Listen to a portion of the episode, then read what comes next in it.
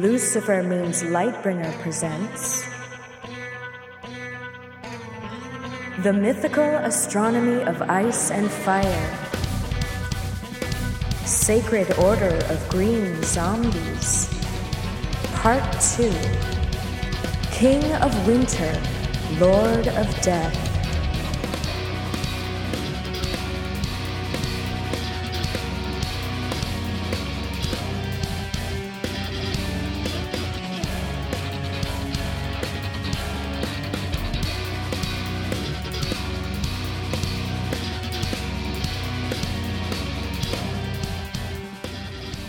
Hey there, friends and fellow mythical astronomers. Well, it's been three days, and here we are, back from the dead for more zombie talk. We're pretty much going to pick up right where we left off, discussing the ways in which the horned god, green man, and corn king mythology is woven into a song of ice and fire in regards to the last hero, Azor Ahai, and ending the long night. I am going to confess to you right now that even though I said, oh, there will be one more short episode to follow up on this, that turns out not to be the case. Yes, I unfortunately have to break the news to you that this episode isn't all that short, and it isn't the last Green Zombie episode either. This one will focus on the King of Winter, and the third one, soon to follow, will be about the Night's Watch. As we saw last time, the essence of the resurrected fertility god is the symbolic link between death and resurrection and the cycle of the seasons. These resurrected nature deities are simply a personification of the way the seasons turn with their death coming in the fall and their rebirth in the spring. In fact, their rebirth usually brings the return of spring. The mission of the last hero and or Azor Ahai was exactly this, to turn the seasons after they had become stuck in the winter phase. And therefore, Azor Ahai and the last hero are very much a symbolic match to these resurrected fertility god mythologies. The morning star related mythology of Lightbringer or of a light which brings the dawn overlaps very well with the nature god idea of bringing the spring, particularly when the long night is defined as a prolonged winter and a prolonged darkness. We need to bring the light and the spring, in other words, so the idea of a resurrected nature god wielding Lightbringer actually makes a great deal of sense. Accordingly, we have found several characters who seem to conflate Azor Ahai and Last Hero symbolism with Horned God, Green Man, and Green Seer ideas, such as Stannis, Renly, Beric, Bloodraven, and Jon Snow. All of these characters, however, also show us very strong zombie and resurrection symbolism. Beric is literally resurrected and called the Lord of Corpses. Jon is soon to be resurrected. Renly was pretend resurrected at the Battle of the Blackwater. Stannis looks half a corpse because of his making shadow babies with Melisandre. And Bloodraven is called a grisly talking corpse and the Corpse Lord. My conclusion from this was that Martin has apparently given us a resurrected corpse version of the fertility god instead of a freshly reborn one. This is apparently our hero. Jon Snow, the Corn King, will soon be a resurrected skin changer, and he will most likely be a kind of new last hero for the new Long Night.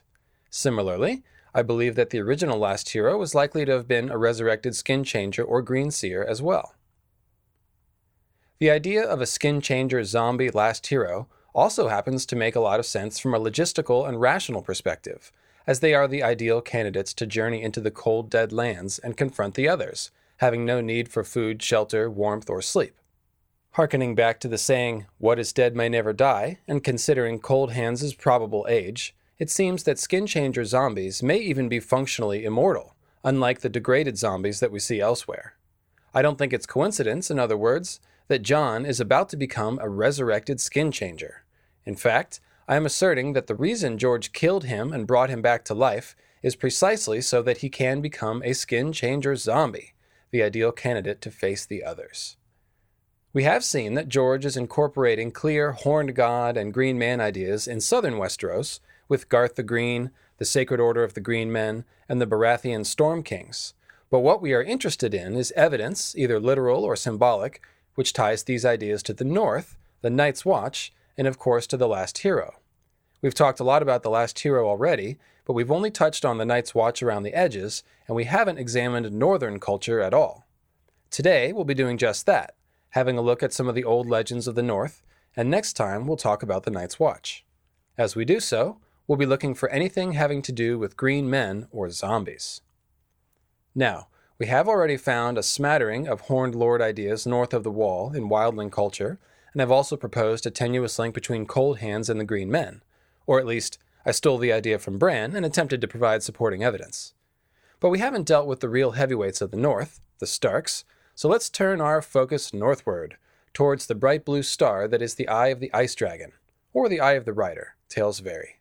As always, we are fueled by the support of our Patreon supporters, and so we extend our deepest thanks to you.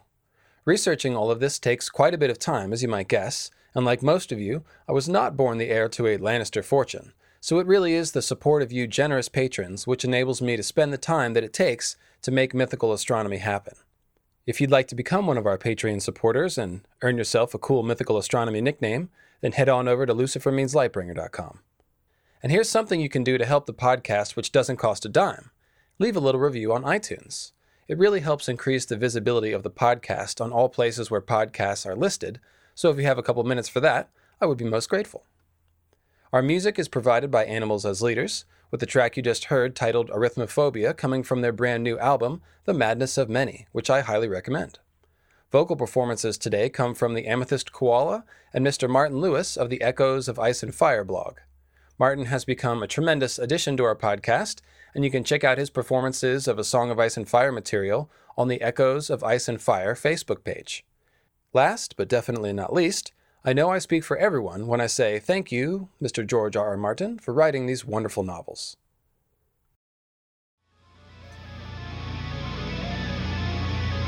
Garth's Wheelbarrow. This section is brought to you by Patreon supporter and priestess of the Church of Starry Wisdom, Fire Wren, Pie Master of Pie Island.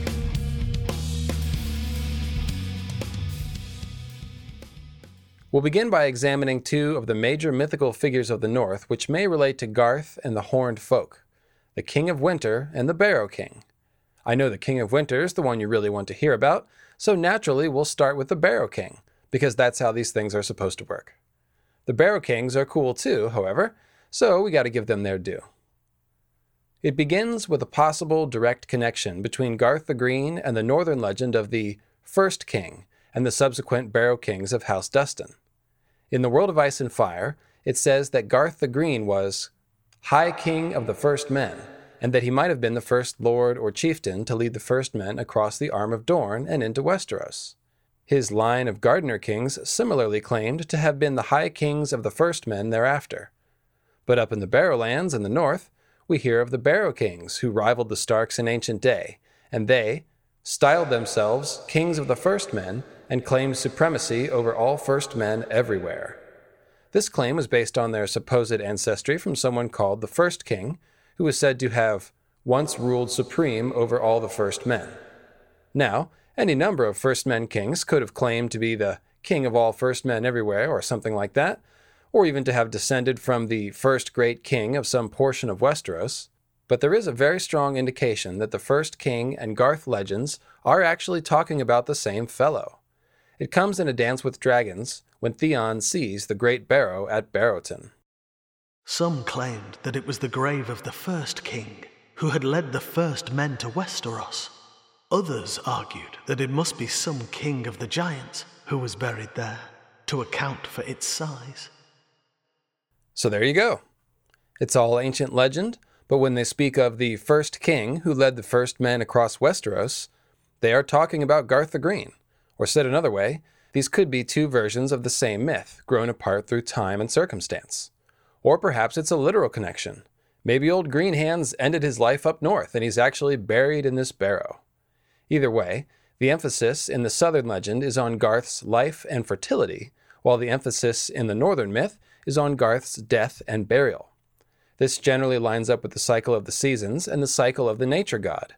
Winter represents the death state, the stage after the fertility god's death where he awaits resurrection, so it makes sense on a basic level to see a myth about a dead nature god in a place that is defined by winter. And there's lots more of this to come. As an aside, I must point out that the part of the Barrowton legend about the Great Barrow being the final resting place for a king of the giants may have truth in it as well, if it does indeed refer to Garth, because there are a couple of clues about Garth being a larger than average fellow. When Robert dons his antlered helm so that he can look like a horned god, Ned says that he became a veritable giant, and Renly's antlered helm is said to add a foot and a half to his height. Garth himself was said to sire John the Oak on a giantess, so maybe he was a larger than average dude to begin with, the kind a giantess would go for, and the kind who could survive the encounter for that matter. There are scattered stories about taller than average people around the world in the world of ice and fire, so perhaps Garth and the Green Men are some sort of very tall human or humanoid. The nice thing about theorizing about the Green Men is that we should find out the truth, because Howland Reed has been to the Isle of Faces and potentially has told Jojen and Meera what he saw there, and Bran and Bloodraven can surely see what's there through the Weirwood net. Perhaps we will learn the truth of these green men. If they're tall, stagman humanoids, you heard it here first. But getting back to the point, we have this possible link between Garth and the first king of the Barrow Kings via the shared claim of being the king of the first men and the first one to lead them across the arm of Dorne. We might be able to corroborate this by taking a look at the theme of the Barrow King myth and seeing if it lines up with the greater Corn King mythology that defines Garth the Green. As I began to say a moment ago, winter is the death stage in the cycle of nature and resurrected nature gods. The idea of a Barrow King is precisely that of a king of death, a king over death, or a king of the dead. Barrowton, the seat of the Barrow Kings, is built at the foot of a huge grave. That's a symbol which isn't exactly what you would call cryptic, well, I mean, it's about crypts, yes, but it's not cryptic in that it's not hard to understand.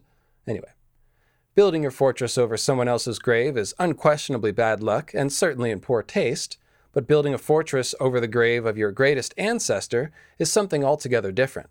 It signifies the use of death and the grave as a kind of foundation, as a source of power and authority. If that ancestor is Garth, then the Barrow Kings are drawing authority and power from Garth's death. And as far as looking for signs of undead and resurrected green men, green seers, and skin changers goes, this is what you might call getting warmer. The descendants of the Barrow King and the First King are the fine folk of House Dustin, and their sigil includes a rusted iron crown to pay tribute to the First King.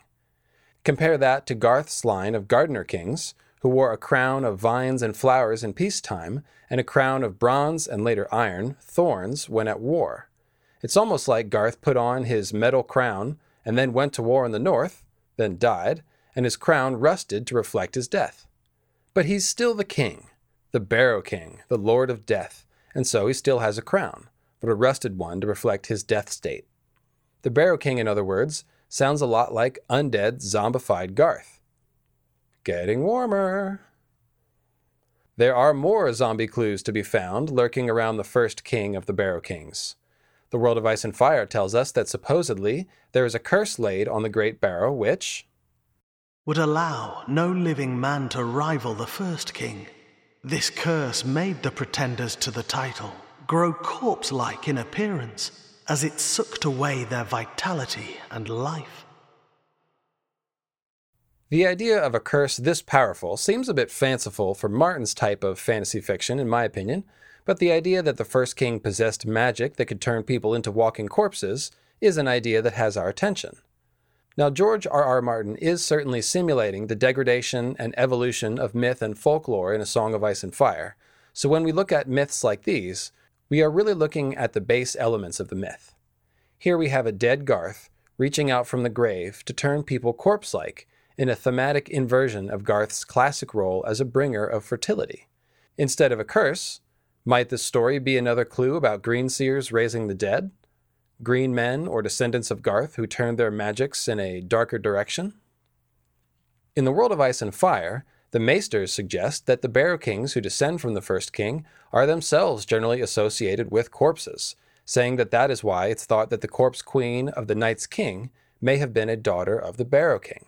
That's another suggestion of the Barrow Kings being a magical bloodline, as the Corpse Queen was certainly a magical being who may have been involved in making others with the Night's King.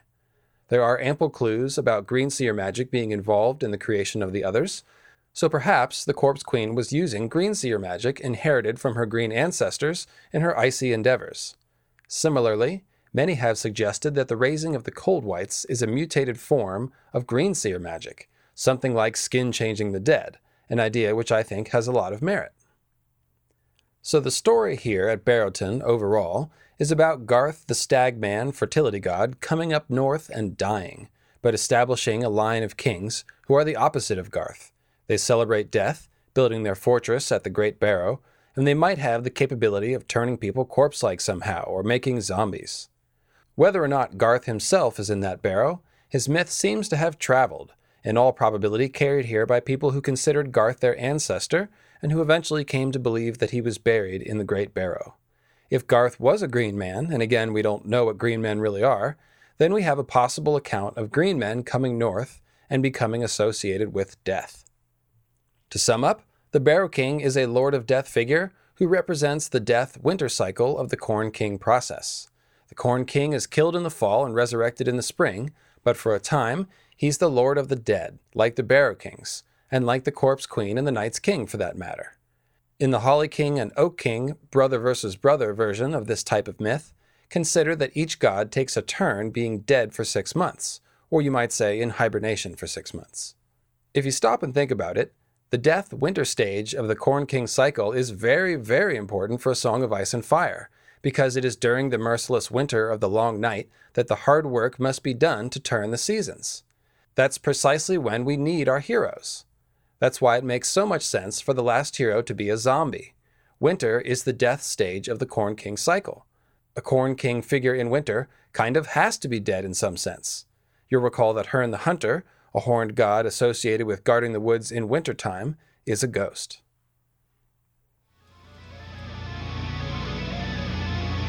The king is dead.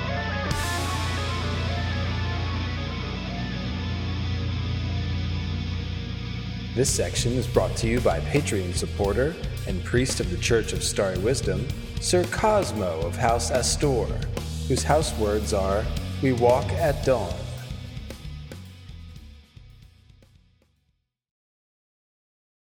As I'm sure you realize by now, the King of Winter probably plays into this idea of a dead corn king representing the winter stage of the cycle of the seasons as well.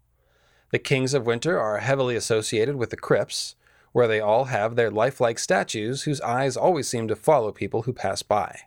Together with the Godswood, the crypts are essentially the heart of Winterfell, and in fact, Ned has many parallels to Hades, the Greek god of the underworld. And here again, I will recommend that you seek out the Mythological Weave of Ice and Fire blog by my friend Sweet Sunray, where she has Ned as Hades on lockdown. And of course, the link to that can be found on lucifermeanslightbringer.com. Hades has Cerberus the Hellhound, and the Starks have their direwolves, who are likened to hellhounds in symbolic fashion. Thus, we can see that the Starks are very much lords of the dead, the keepers of the gates to the underworld, just as the name King of Winter implies. As we heard last time, the Starks may descend from Garth the Green via Brandon of the Bloody Blade, who may have been an ancestor of Bran the Builder. That kind of goes together with the idea that the Barrow Kings might descend from Garth, because if Garth and his descendants came north, it's very likely that traces of them could be seen in more than one house. I didn't mention this last time, but there is other evidence of Stark activity in the south in the time before the Long Night.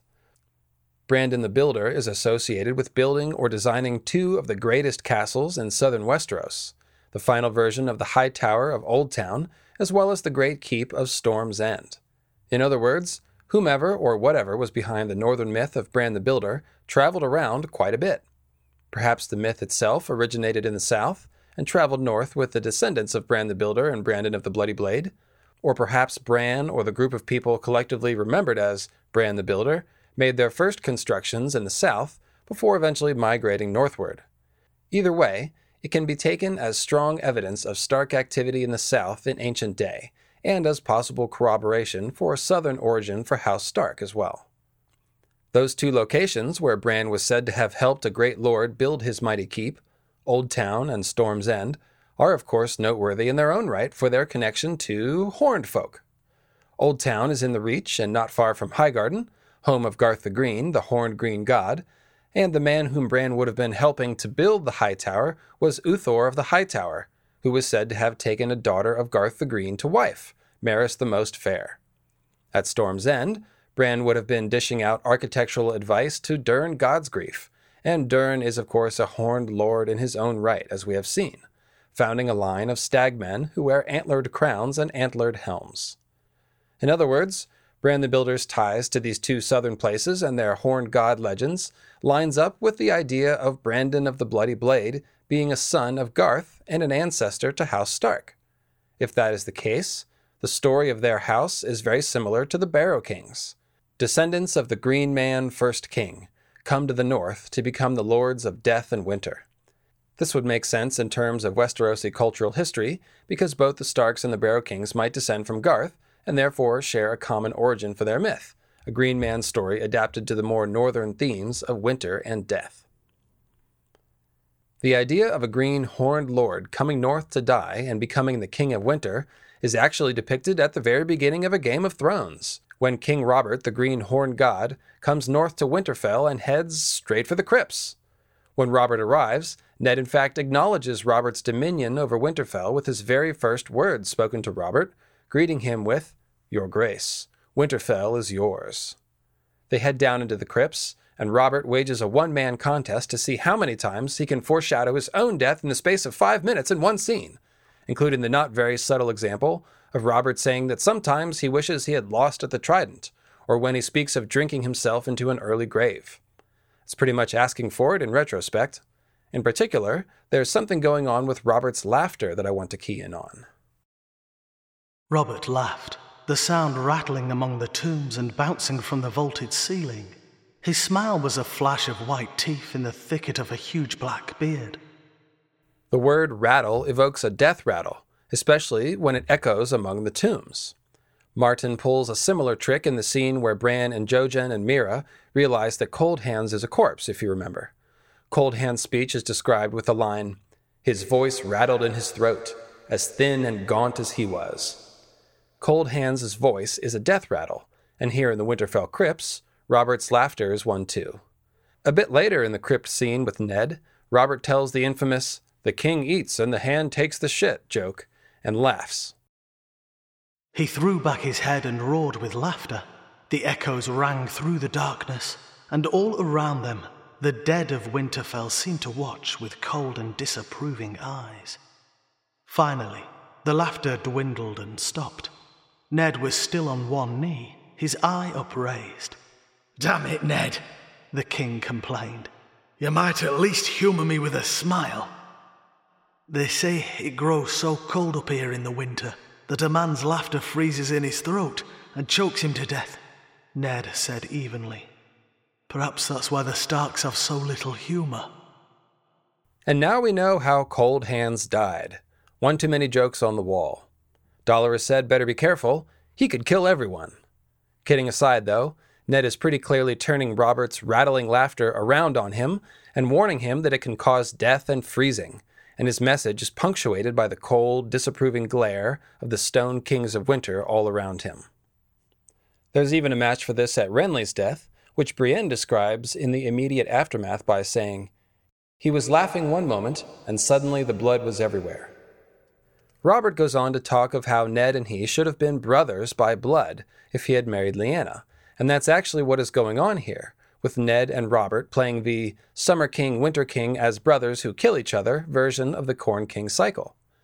In truth, Robert and Ned love each other, of course, but their actions cause each other's death, as foreshadowed in the opening chapter of A Game of Thrones when they find the clear omen of the direwolf mother killed by a stag antler. Robert enters the crypts as the Summer King, talking of the bounty and fertility of the South, and he names Ned the Winter King with his words of greeting, telling Ned how good it is to see that frozen face of yours. The entire chapter consists of a kind of tug of war, with Ned saying, You really should come see the wall on the night's watch, and try not to laugh so much because it can kill you. And Robert is constantly trying to get Ned to laugh, and talking of teaching him to laugh again by showing him the rich fruitfulness of the South, and of course, he's trying to take Ned south to help him rule. So, in terms of depicting the cycle of the seasons as a fraternal affair, Ned and Robert are separate people, one symbolizing the winter stage of the cycle and one the summer. But in many versions of the Corn King mythology, all of the stages of the cycle are represented by one deity, and in that context, the Winter King is actually a foreshadowing of the fate of the Summer King, and vice versa. Ned's King of Winter role is simply the death and winter phase of the Corn King cycle, as with the Barrow King, while Robert's is the summer and vitality stage. That's why it makes so much sense to depict Robert as the honorary Lord of Winterfell while foreshadowing his death in the Winterfell crypts, because a dead horn god is analogous to the Winter King, or in this case, the King of Winter. There's even a line in the crypts where Robert is telling Ned that he wants him at his side again because he is surrounded by traitors and false flatterers, and then it says, Robert looked off into the darkness, for a moment as melancholy as a Stark. In other words, when Robert gazes into the darkness of the tomb and stares at his own death, he looks like a Stark. In fact, Martin may very well have taken the title King of Winter from a specific bit of Green Man folklore known as the Wicker Man. A few of you might be familiar with a British cult horror movie from the 70s of that title, The Wicker Man, the plot of which Radiohead actually just recreated in their music video for Burn the Witch, which I highly recommend, because I love Radiohead. But the Wicker Man is originally a Celtic Druid practice.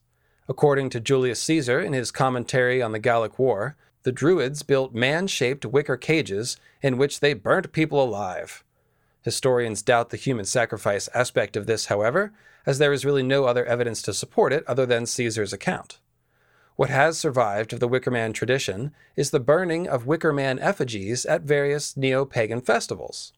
This is actually where the idea of burning a large wooden man at the Burning Man festival in Nevada came from. In particular, there is a practice of making a small green man with extra shoots and leaves from your garden in the fall. You are supposed to keep it through the winter as the greenery dries out and dies, and during this time the wicker man is called the King of Winter. It's a green man, but it's dead, and it's the King of Winter. It's more like a straw man or wicker man or wooden man. So, in other words, when I tell you that the King of Winter was a formerly green man of some kind, it's actually not the slightest bit tinfoily or far fetched. Indeed, it's clearly suggested by the title King of Winter. So, you save your King of Winter all winter long, and then the spring comes, and with it, Beltane. So, what do you do with your dead green man now that his winter reign is over? Well, you burn him, of course. That's pretty interesting. Burning a green man when spring arrives? Spring is usually when the Corn King is resurrected, but we can quickly see that in A Song of Ice and Fire, burning and resurrecting a Corn King can be the same thing, particularly if Jon the dead Corn King is resurrected by fire magic to help end the long night and bring the spring, or if the same was true of the last hero. A burning, resurrected green man is also exactly what we see in our fiery undead stagmen, resurrected Renly with the ghostly green armor and the antlers of golden flame, and half a corpse Stannis of the fiery HART heart and the fiery HEART heart. Now, because King Robb Stark made Jon his heir in a will which may or may not surface in the Winds of Winter, resurrected Jon may well become the actual King in the North, and King in the North is really just the modern version of King of Winter. Jon is already Lord Snow, which is really just another way of saying King of Winter if you think about it. So, if Jon is resurrected by fire and becomes the king of winter and helps to bring the springtime, he'll be a stunningly accurate incarnation of the king of winter. Jon isn't a green man or made from garden shoots, but he is a corn king and a skin changer, and skin changer magic is really just a part of green seer magic. Thus, we can see that Jon, the fiery undead skin changer, would make an excellent king of winter, and at the same time, he would actually be becoming his own version of Azor Ahai Reborn as a fiery undead king of winter. As they say, titles, titles. What's this now? Azor Ahai reborn as the King of Winter? Well, look, we don't know how many different people contribute to the combined myth of the magic sword hero who defeats the Long Night, just as we don't know how many brands are a part of the Bran the Builder legend, or how many Durrans there were and which did what. But yes, the King of Winter is like a frozen, dead Azor Ahai, but one who also burns in the spring. It's some kind of ice and fire duality. Surprise, surprise. Consider the first king of the north that we see in the books, Robb Stark. He has the Tully looks, kissed by fire red hair, and striking blue eyes that could remind us of the others. And of course, there is a long history of associating the eyes of Starks with ice, including a Brandon Ice Eyes Stark, an ancient king of the north, and all of the other statues of the kings of winter who are described as having eyes of ice. Stannis shows us similar imagery when Dany sees him in her House of the Undying vision as a blue eyed king with a red sword. If we had more time, we could also mention Jon Connington, the Red Griffin Reborn, who also has, quote, eyes of ice and kissed by fire red hair, and who wears a red wolf pelt to combine the symbolism of fire and the Starks. He's also known for keeping the night watch while they are on the riverboat on the Rhoyne. But we don't have time for that, so let's talk about Robb, the actual King of the North slash King of Winter that we see in the books. Dark and strong to fight the cold. This section is brought to you by Patreon supporter and priestess of the Church of Starry Wisdom, Synexia, Queen of the Summer Snows and Burner of Winter's Wick.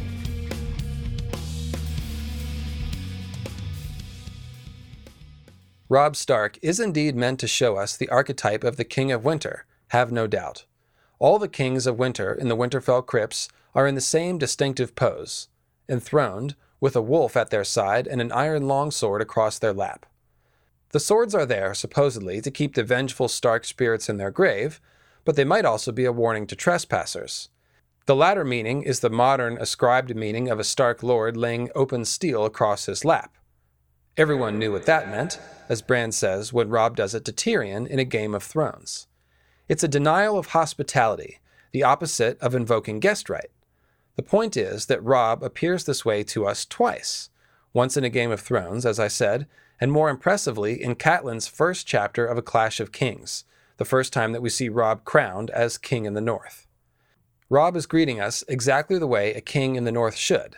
So let's take a look. This is the opening of the chapter. Her son's crown was fresh from the forge, and it seemed to Catelyn Stark that the weight of it pressed heavy on Robb's head. The ancient crown of the kings of winter had been lost three centuries ago, yielded up to Aegon the Conqueror when Torrhen Stark knelt in submission. What Aegon had done with it, no man could say. Lord Hoster Smith had done his work well, and Robb's crown looked much as the other was said to have looked in the tales told of the Stark kings of old. An open circlet of hammered bronze, incised with the runes of the first men, surmounted by nine black iron spikes wrought in the shape of long swords. Of gold and silver and gemstones, it had none. Bronze and iron were the metals of winter, dark and strong to fight against the cold. This is a big hint that the King of Winter is someone who fights against the cold. As I've pointed out elsewhere, such as in the Tyrion Targaryen episode, Winterfell is indeed an oasis of heat and warmth in the frozen north a bulwark of heat against the cold. You could read King of Winter as implying a king who uses the forces of winter, like the original King of the Others or something, just as you could interpret Winterfell to mean the place from which winter falls, the source of winter, and just as you could interpret winter is coming as a threat. The King of Winter is coming to kill you, in other words. But you could also interpret King of Winter as the king over winter, the king who defeated winter, and that's what is implied here by his having dark and strong metals to fight the cold. You could likewise interpret Winterfell to mean the place where winter was felled, as in defeated, and winter is coming as a warning to prepare to fight the winter. These two ideas are not even mutually exclusive, as oftentimes a victorious warrior will take on the trappings of the one whom he had just defeated, such as with Orys Baratheon becoming the new Storm Lord after defeating the old one. The idea is that by defeating something powerful, you gain its power, and this is really what I think is up with the King of Winter. It ends up as an ice and fire duality, where the King of Winter is a chilly dude who uses various forms of fire to master the forces of winter. Recall Stannis as the blue eyed king wielding a red sword, or Robb as the blue eyed king with kissed by fire red hair, and recall Jon dreaming of wielding a burning red sword while being armored in black ice. Ned is introduced to us with a sword called Ice, which is named after the original sword of the King of Winter, and that makes us think of the King of Winter or the Lord of Stark as an icy fellow. But the sword Ice is actually a smoke dark, nearly black Valyrian steel blade forged in dragon fire with Valyrian magic.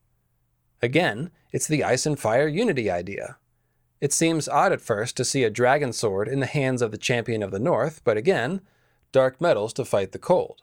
In fact, Ned's sword is more properly called Black Ice, since it's a nearly black sword named Ice, and this causes us to wonder if Jon's black ice armor is actually a clue about him needing some Valyrian steel armor, if any such thing happens to be lurking around somewhere. If the symbol of black ice refers to Valyrian steel, then I would suggest that obsidian, which the Valyrians called frozen fire, is playing into the black ice symbolism as well. Obsidian actually looks like black ice, and Martin is already telling us that it's frozen.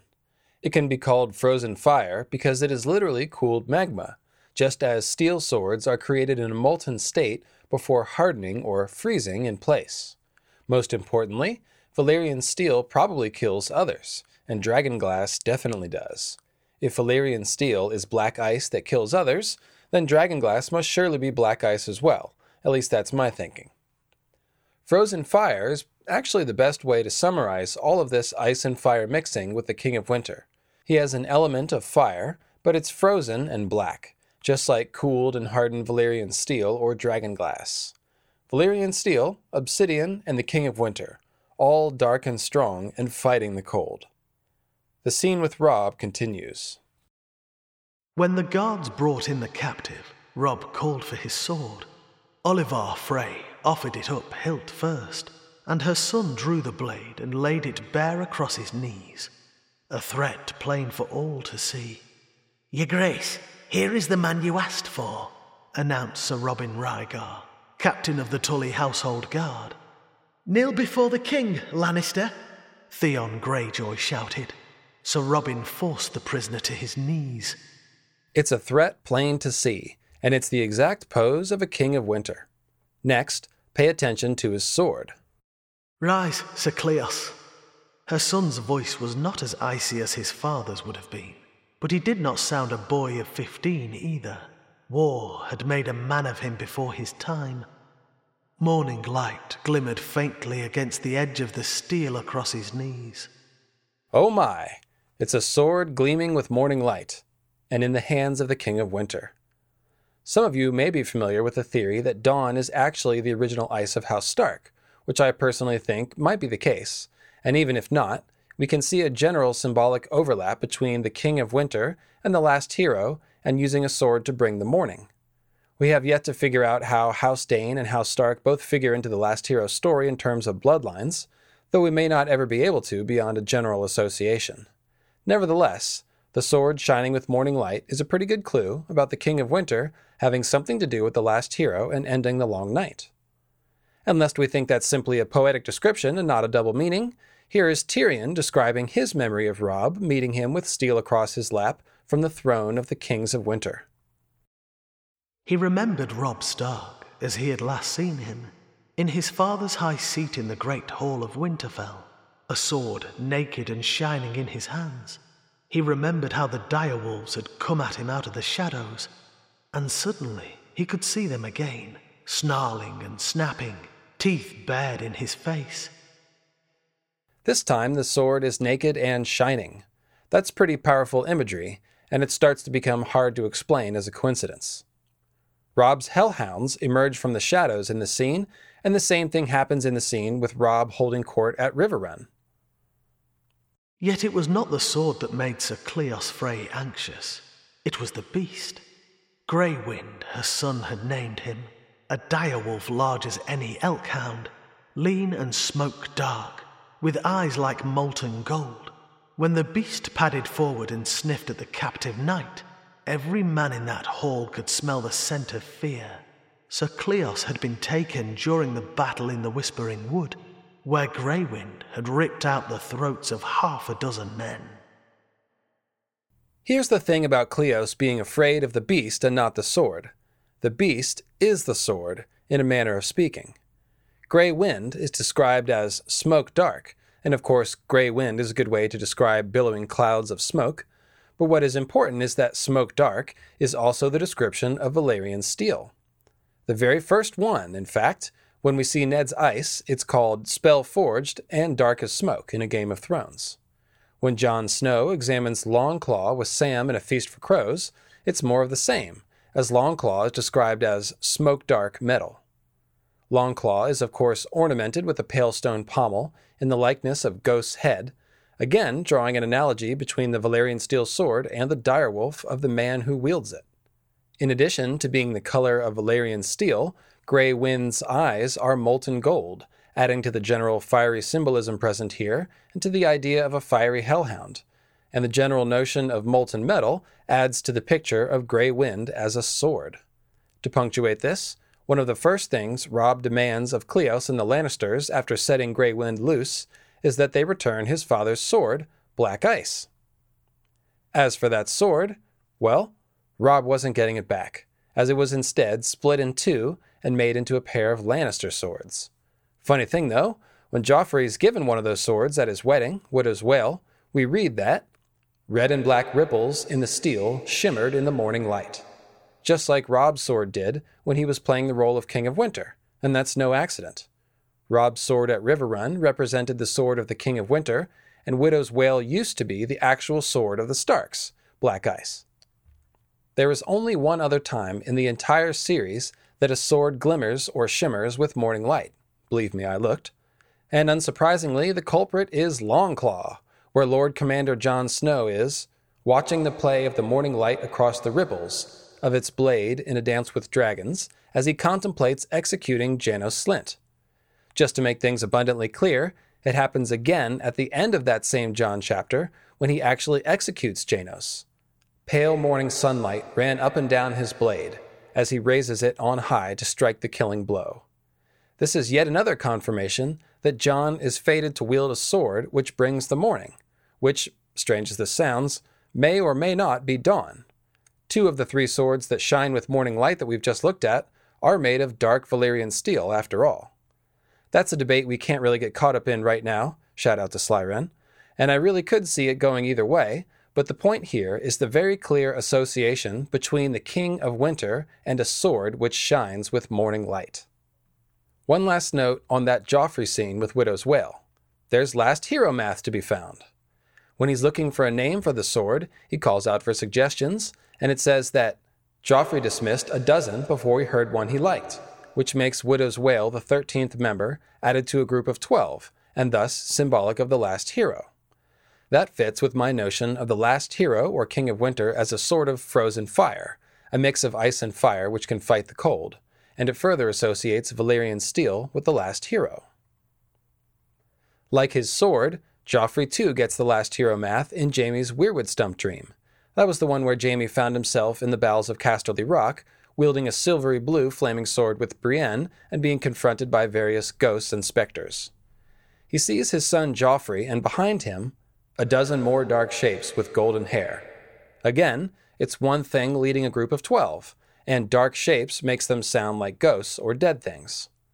Jaime himself, Joff's true father, was in turn prodded down the hallways of Casterly Rock in this dream by a dozen tall dark figures in cowled robes that hid their faces who all hold spears, which puts Jaime in the role of last hero. I would say that this emphasizes the idea of the last hero Azor Ahai relationship as some sort of cycle or father son type of thing. Those 12 hooded dream figures are pretty creepy, I have to say, and they remind me a bit of Cold Hands, whose face is also hidden by his cowl when Sam meets him. Now, it must be said, Joffrey makes for a shitty last hero, but I think the thing to focus on is his symbolism. Although Joff isn't really Robert's son, he wears a stag crown and claims Baratheon descent, making him a type of solar horned lord. On the day he is given the former sword of the Starks, gleaming with morning light, he dies, which makes perfect sense if you subscribe to my awesome theory about the last hero becoming an undead skin changer and then going out to fight the others. Joff dies of strangulation, too, like so many other sacrificed figures with neck or throat wounds, such as Jon, Renly, Beric, Robb, beheading counts as a throat wound, I'd say, and probably cold hands. Even poor old Maester Cressen is wearing Patchface's mockery of an antlered helm when he dies by the Strangler, the same poison used on Joffrey. Harkening back to the last episode when we discussed the pattern of green horned folk and red horned folk killing each other, it's worth noting that Joffrey's death fits the pattern. The person whom everyone thinks killed Joff is Tyrion, with his possible secret Targaryen lineage and copious demon and gargoyle imagery. You might recall the armorer in King's Landing offering to make Tyrion a ferocious demon helmet, complete with horns, for example. Joffrey was actually killed by Lady Olenna, or perhaps you might say House Tyrell as a whole, as it's likely other members of House Tyrell were in on the plot. And of course, the Tyrells are the current occupants of Highgarden, the place associated with Garth and his Gardener Kings.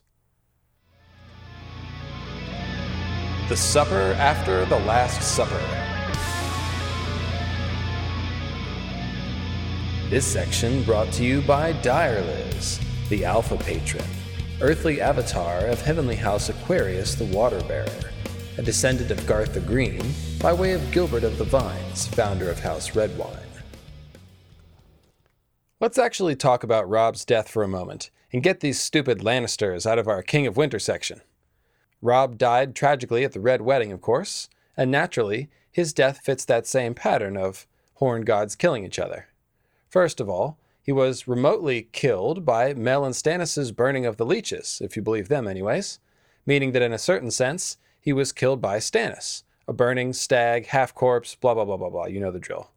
The actual killing blow came from Roose Bolton, who, as we all know, is an immortal skin changing body snatcher. Say what now?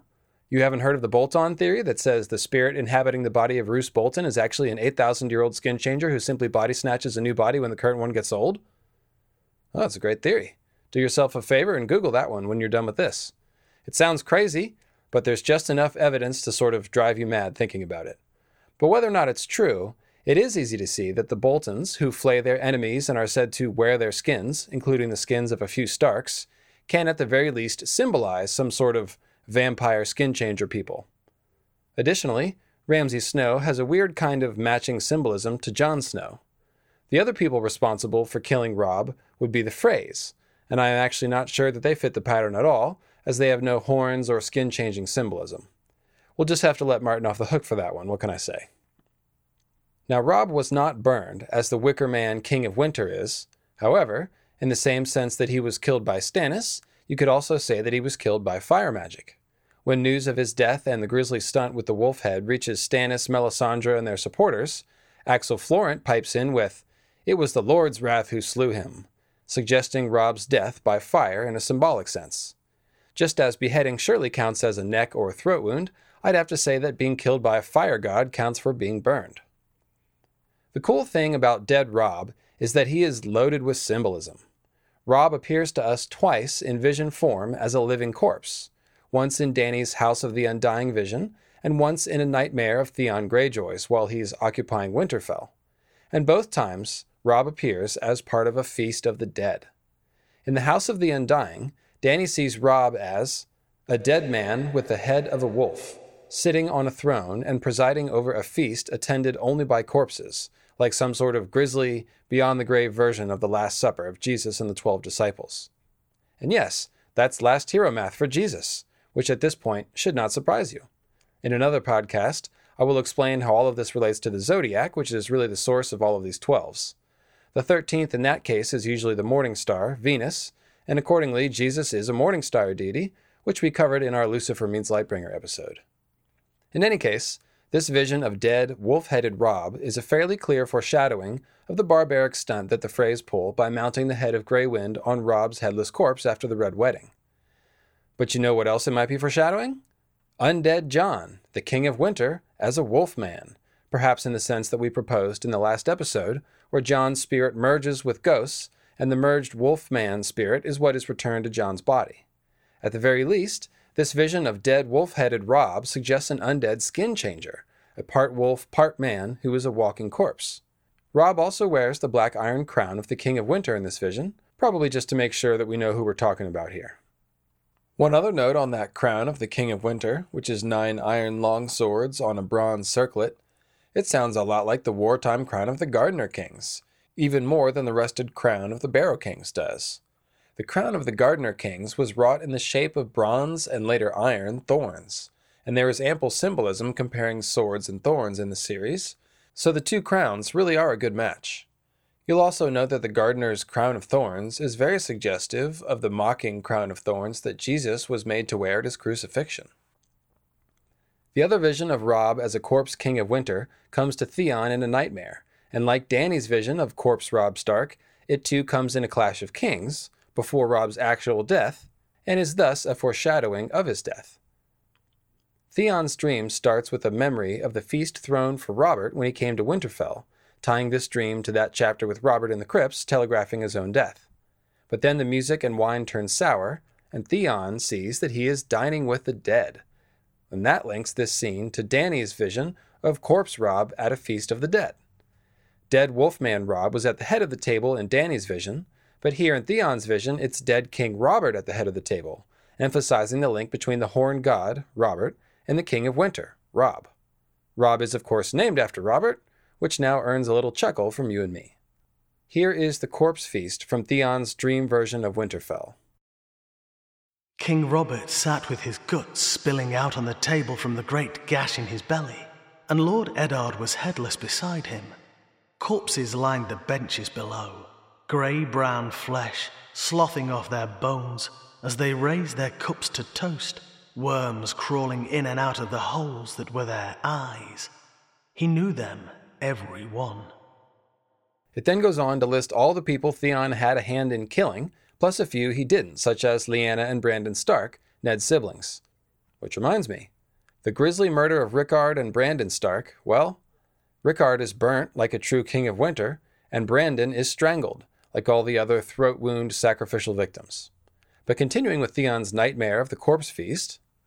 Along the walls, figures half seen move through the shadows, pale shades with long grim faces. The sight of them sent fear shivering through Theon, sharp as a knife, and then the tall doors opened with a crash, and a freezing gale blew down the hall, and Robb came walking out of the night, grey wind stalked beside, eyes burning, and man and wolf alike bled from half a hundred savage wounds. This terrifying vision of a corpse king of winter again unites fire and ice. The cold winds swirl about Robb, but his wolf, Grey Wind, has eyes which are burning like a true hellhound. We hear that half the hells are frozen in Westerosi folklore, so perhaps the King of Winter simply has all the powers of hell behind him, both ice and fire. And boy does he look pissed. Great Caesar's ghost! That's what you get for having a corpse feast without inviting the King of Winter. So, why the corpse feast associated with the King of Winter? Well, two reasons, I believe. The first would be to show an inversion of the bounty and vitality of the fertility god, as with everything else about the King of Winter and the Barrow King.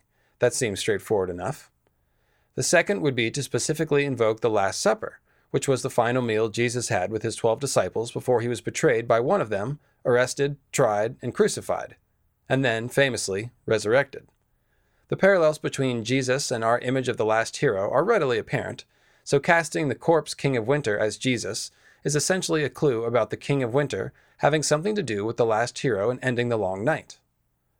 As I mentioned, Jesus is a morning star figure, and like various Corn King figures, morning star deities are killed and resurrected, just not in conjunction with the cycle of the seasons. Jon and the last hero are thoroughly draped in morning star symbolism, just as they are with Corn King symbolism, so, what we're seeing here with Dead Robb in The Last Supper for the Dead is the King of Winter joining that club. The King of Winter already has resurrected Green Man symbolism, and now he has Morningstar symbolism to go along with it. We actually saw Morningstar symbolism with the King of Winter already, with all that shining swords glimmering with morning light business. Once again, all of this is basically telling us that this figure of the undead King of Winter is a weird kind of savior figure and that's more or less the premise of this series about skin changer zombies. We're almost done with Robb, but this Theon chapter with the corpse feast does end with a nice clue about Starks and Horn people, which I simply cannot pass up. On their iron spikes atop the gatehouse, the heads waited. Theon gazed at them silently, while the wind tugged on his cloak with small ghostly hands. The miller's boys had been of an age with Bran and Rickon, alike in size and colouring, and once Reek had flayed the skin from their faces and dipped their heads in tar, it was easy to see familiar features in those misshapen lumps of rotting flesh. People were such fools. If we'd said they were ram's heads, they would have seen horns. These heads are not really Starks, but they are representing Starks, and we're given three pieces of information about them, all of which point in the same direction. The heads have been skinned, suggesting skin changing, and of course, Bran and presumably Rickon are skin changers anyway. The heads are actually the children of a miller. Think of milling as in milling corn, creating a Corn King association with dead Bran and Rickon. And of course, that final line about them having horns, like a horned lord. Robb himself actually gets a really cool horned reference, albeit in a less direct fashion. In A Game of Thrones, as he and his army await to cross the Twins, he agrees to a marriage pact with an unspecified Frey girl in order to cross. And as soon as he says, I consent, we have this paragraph. They crossed at evenfall, as a horned moon floated upon the river. The double column wound its way through the gate of the eastern twin, like a great steel snake, slithering across the courtyard, into the keep and over the bridge, to issue forth once more from the second cable on the west bank. Catelyn rode at the head of the serpent, with her son and her uncle Brynden, and Sir Stevron Frey. Try to picture this scene from the river. The reflected image of the horned crescent moon appears to float on the surface of the river, and right at this moment, a steel snake of an army slithers across the river.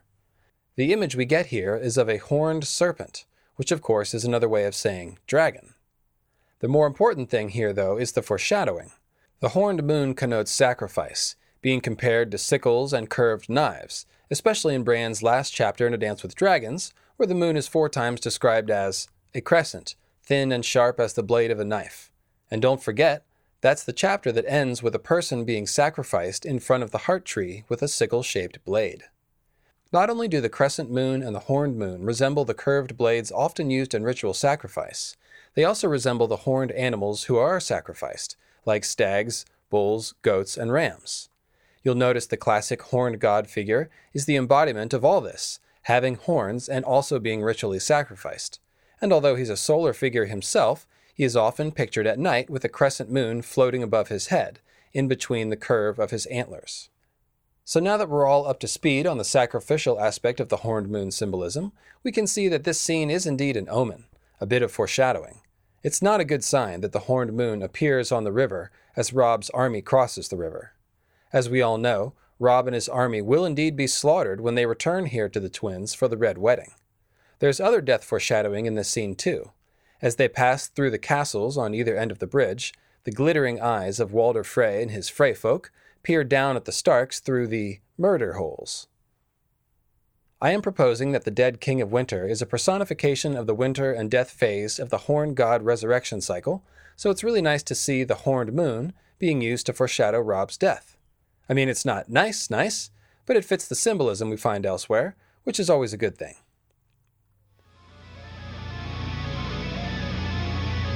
Whispers in the Wood.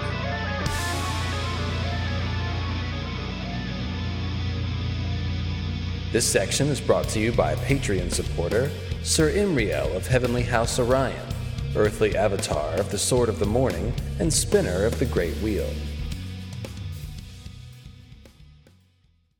So far, Robb Stark has given us a ton of information about the King of Winter, tying him to the last hero, to the sword that brings the morning, the horn god ideas, and to being a zombie wolfman skin changer. To this, I would like to add the suggestion of the King of Winter as a green seer, and that comes at the scene of Robb's greatest victory, the Battle of the Whispering Wood. That chapter opens with the line, The woods were full of whispers, and the very idea of a whispering wood is simply a clever way of referencing green seers and the weirwoods, because whispering is the communication of the weirwood, as we have seen many, many times. The wood that is full of whispers is the weirwood net, and that is precisely where we find the King of Winter fighting a battle. Hmm, this is starting to sound like The Matrix or Lawnmower Man or something. The first thing that stands out is that the Whispering Wood seems to be attacking along with Robb as if they are one. As the battle begins, Robb's soldiers conceal their weapons under a thick carpet of dead leaves which covers the ground, and his bowmen let loose while hidden in the trees. The exact line as they spring their trap was, the whispering wood let out its breath all at once, as the bowmen Robb had hidden in the branches of the trees let fly their arrows. In other words, the exhalation of the whispering wood is the storm of arrows. We saw the same thing when the mountain clans dressed up as trees and shrubs and attacked the Ironborn at Deepwood Motte, under the command of Stannis, who is of course an undead, horned god Azor Ahai figure. When Asha Greyjoy realizes why it is that the trees seem to be creeping closer, she remarks, Oh ho, these mountain goats have cloaked themselves in pine boughs. Goats, of course, are a prime horned animal often chosen for sacrifice, so the implication here is of Stannis' army of tree people as horned folk. That's pretty explicit. People that are like horned animals and walking trees, and again, fighting for Azor Ahai reborn as a corpse like burning stagman. And remember Renly's Knights of Summer? Consider this passage as Catelyn approaches the tent right before Renly's murder. The long ranks of man and horse were armored in darkness, as black as if the smith had hammered night itself into steel. There were banners to her right, banners to her left, and rank on rank of banners before her. But in the pre dawn gloom, neither colors nor sigils could be discerned. A gray army, Catelyn thought, gray men on gray horses beneath gray banners. As they sat their horses waiting, Renly's shadow knights pointed their lances upward, so she rode through a forest of tall, naked trees, bereft of leaves and life. Renly is a sacrificed green horned man, and his army is a shadow army of dead trees. I actually forgot to mention this last time, but right after Renly dies, his green tent catches on fire, giving us the image of a burning green horned god, just as resurrected Renly does at the Battle of the Blackwater. Taken with Stannis' army of tree wearing Northmen and Robb's army attacking from inside the Whispering Wood, we can see that the dead horned god is supposed to lead an army of tree people in some fashion, quite possibly dead tree people. Death symbolism abounds at the Whispering Wood as well.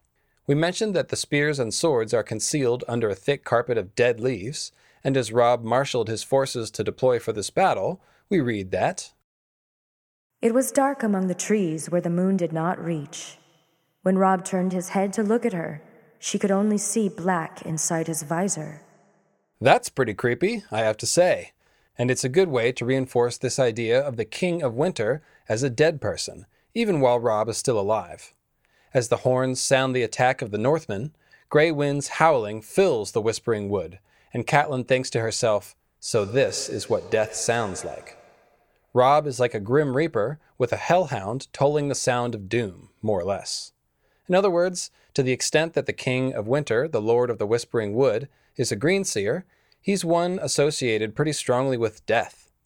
I would explain this by suggesting that he is simply a resurrected green seer or skin changer. The idea of the King of Winter as a green seer is also suggested in Bran's vision of Ned, which he sees through the eyes of the Winterfell heart tree while in Bloodraven's cave, hopped up on weirwood paste. Lord Eddard Stark sat upon a rock beside the deep black pool in the Godswood, the pale roots of the heart tree twisting around him like an old man's gnarled arms. The great sword ice lay across Lord Eddard's lap, and he was cleaning the blade with an oilcloth. Winterfell, Bran whispered. His father looked up. Who's there? he asked, turning, and Bran, frightened, pulled away. His father and the black pool and the godswood faded and were gone, and he was back in the cavern, the pale thick roots of his weirwood throne, cradling his limbs as a mother does a child. A torch flared to life before him. Notice the parallel here. Bran's weirwood throne cradles him like a mother does a child, while the weirwood at Winterfell cradles Ned with an old man's arms. This places Ned in the role of a green seer, sitting in a weirwood throne like Bran, and I believe that this is suggestive of the latent green seer skin changer ability in the Stark bloodline. It also speaks of the King of Winter as an archetype, one who has weirwood branches wrapped around him. When Bran wakes, he tells Bloodraven that Ned could hear him, and Bloodraven responds that he heard a whisper on the wind, rustling amongst the leaves. It's the whispering wood motif again, a whispering to one descendant of the King of Winter from another descendant of the King of Winter. There's also a nice dead tree weirwood metaphor in a Bran chapter of A Game of Thrones. It may simply be poetic description, but Winterfell is described as a grey stone labyrinth, which, had grown over the centuries like some monstrous stone tree. Of course, a stone tree is exactly what weirwoods become if they are killed. After a few centuries, they essentially petrify in place and turn to stone. The best example of this is with Naga's ribs, which are almost certainly petrified weirwood, perhaps the ribbing of an overturned ship's hull made from weirwood, but which are taken as the rib cage of a dead sea dragon monster by the Ironborn. I wrote about that extensively in my Grey King and the Sea Dragon episode, if you're curious, but the point here about Winterfell is simple. A dead weirwood tree is synonymous with a dead green seer, because a green seer becomes one with his weirwood tree. Winterfell, being symbolized as a dead stone weirwood, fits perfectly with the idea of a dead green seer king of winter, a personification of the death phase of the Corn King's cycle. Again, it may be nothing, but calling the stone tree of Winterfell a labyrinth may be a nod to the myth of the Minotaur, a bull man monster who lived inside the labyrinth. That's a totally different line of horned symbolism from the Corn King ideas, but I thought I would mention it. Is Martin trying to suggest a monstrous, horned, half human, half animal being inside of Winterfell? Or inside its trees, as in inside the Weirwood net? Does this have something to do with the seemingly magical truism that there must always be a Stark in Winterfell? Here I will throw out one of my favorite little speculative predictions. There could be a Weirwood throne underneath Winterfell's heart tree, perhaps accessible through the crypts. If Bran ever leaves Bloodraven's cave, this would be the logical place for him to end up, the true ghost in Winterfell. Perhaps Jon might see this throne if he can ever carry out his dream of walking through the crypts to its full extent. This will no doubt allow the Stark sitting in this throne to wake all the Stark dead in the crypts and the lich yards and form an army of the dead to fight the others.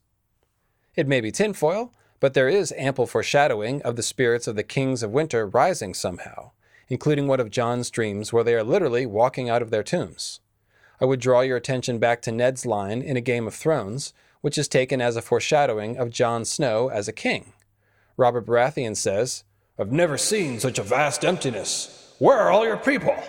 And Ned says, they are likely too shy to come out, and that kings are a rare sight in the north. To which Robert famously responds, More likely they were hiding under the snow. Snow, Ned! Which is taken as a double meaning to refer to the kings being under the snow, as in Jon Snow. Robert's intended meaning, however, is that Ned's people are hiding under the snow, which suggests Ned's people as wights, who lie under the snow until nightfall. The kings of winter actually did bury their, quote, faithful servants in a lich yard in the shadow of the first keep, as we learn in A Game of Thrones. So, if the undead king of winter, Jon Snow, needs an army of the undead for some reason, I mean, it's right there, is all I'm saying. We have dead winter kings and faithful servants both, ready to go. Now, even if none of that ever happens and the corpses stay in their graves and crypts, which is probably more likely, the repeated emphasis on the dead of Winterfell in general, and the crypts in particular, do effectively convey the idea of the Kings of Winter as the Lord of Death. Consider our very first glimpse of Ned as an executioner, passing the sentence and swinging the sword, and teaching his children to do the same. It must be said that just because the King of Winter is a death figure and a Lord of the Dead does not make him a villain by any means. Osiris and Hades are two well known Lord of the Dead figures, and they definitely would not be called villains. Mythology is full of resurrected heroes, even beyond the Corn King traditions, as we saw in our Lucifer means Lightbringer episode, where we examined the phenomena of Morningstar deities, who are also killed and resurrected to heroic effect. And remember, we are actually looking for a zombie last hero to save us from the zombie apocalypse. I think that man will be Ghost Jon, the fiery undead wolf man, Corpse King and Corn King, Azor Ahai reborn as the King of Winter, the light that brings the dawn. As they say, titles, titles. But he's going to need some help. He can't do it on his own, can he? And neither did the last hero or Azor Ahai win their war alone, so it's time to talk about the Night's Watch and the last hero's 12 companions, which we'll do next time. I hope you enjoyed that unpacking of the Barrow King and the King of Winter mythology, and I'm actually saving some of the very best King of Winter material for the third head of this green zombie dragon, so we aren't through with that yet. At the end of it all, I think it makes sense from a narrative point of view to use the mythologies of the various houses in the north to tell us about the northern part of the War for the Dawn business, as seems to be the case. And what we've seen so far is a story about dead green men who don't stay dead.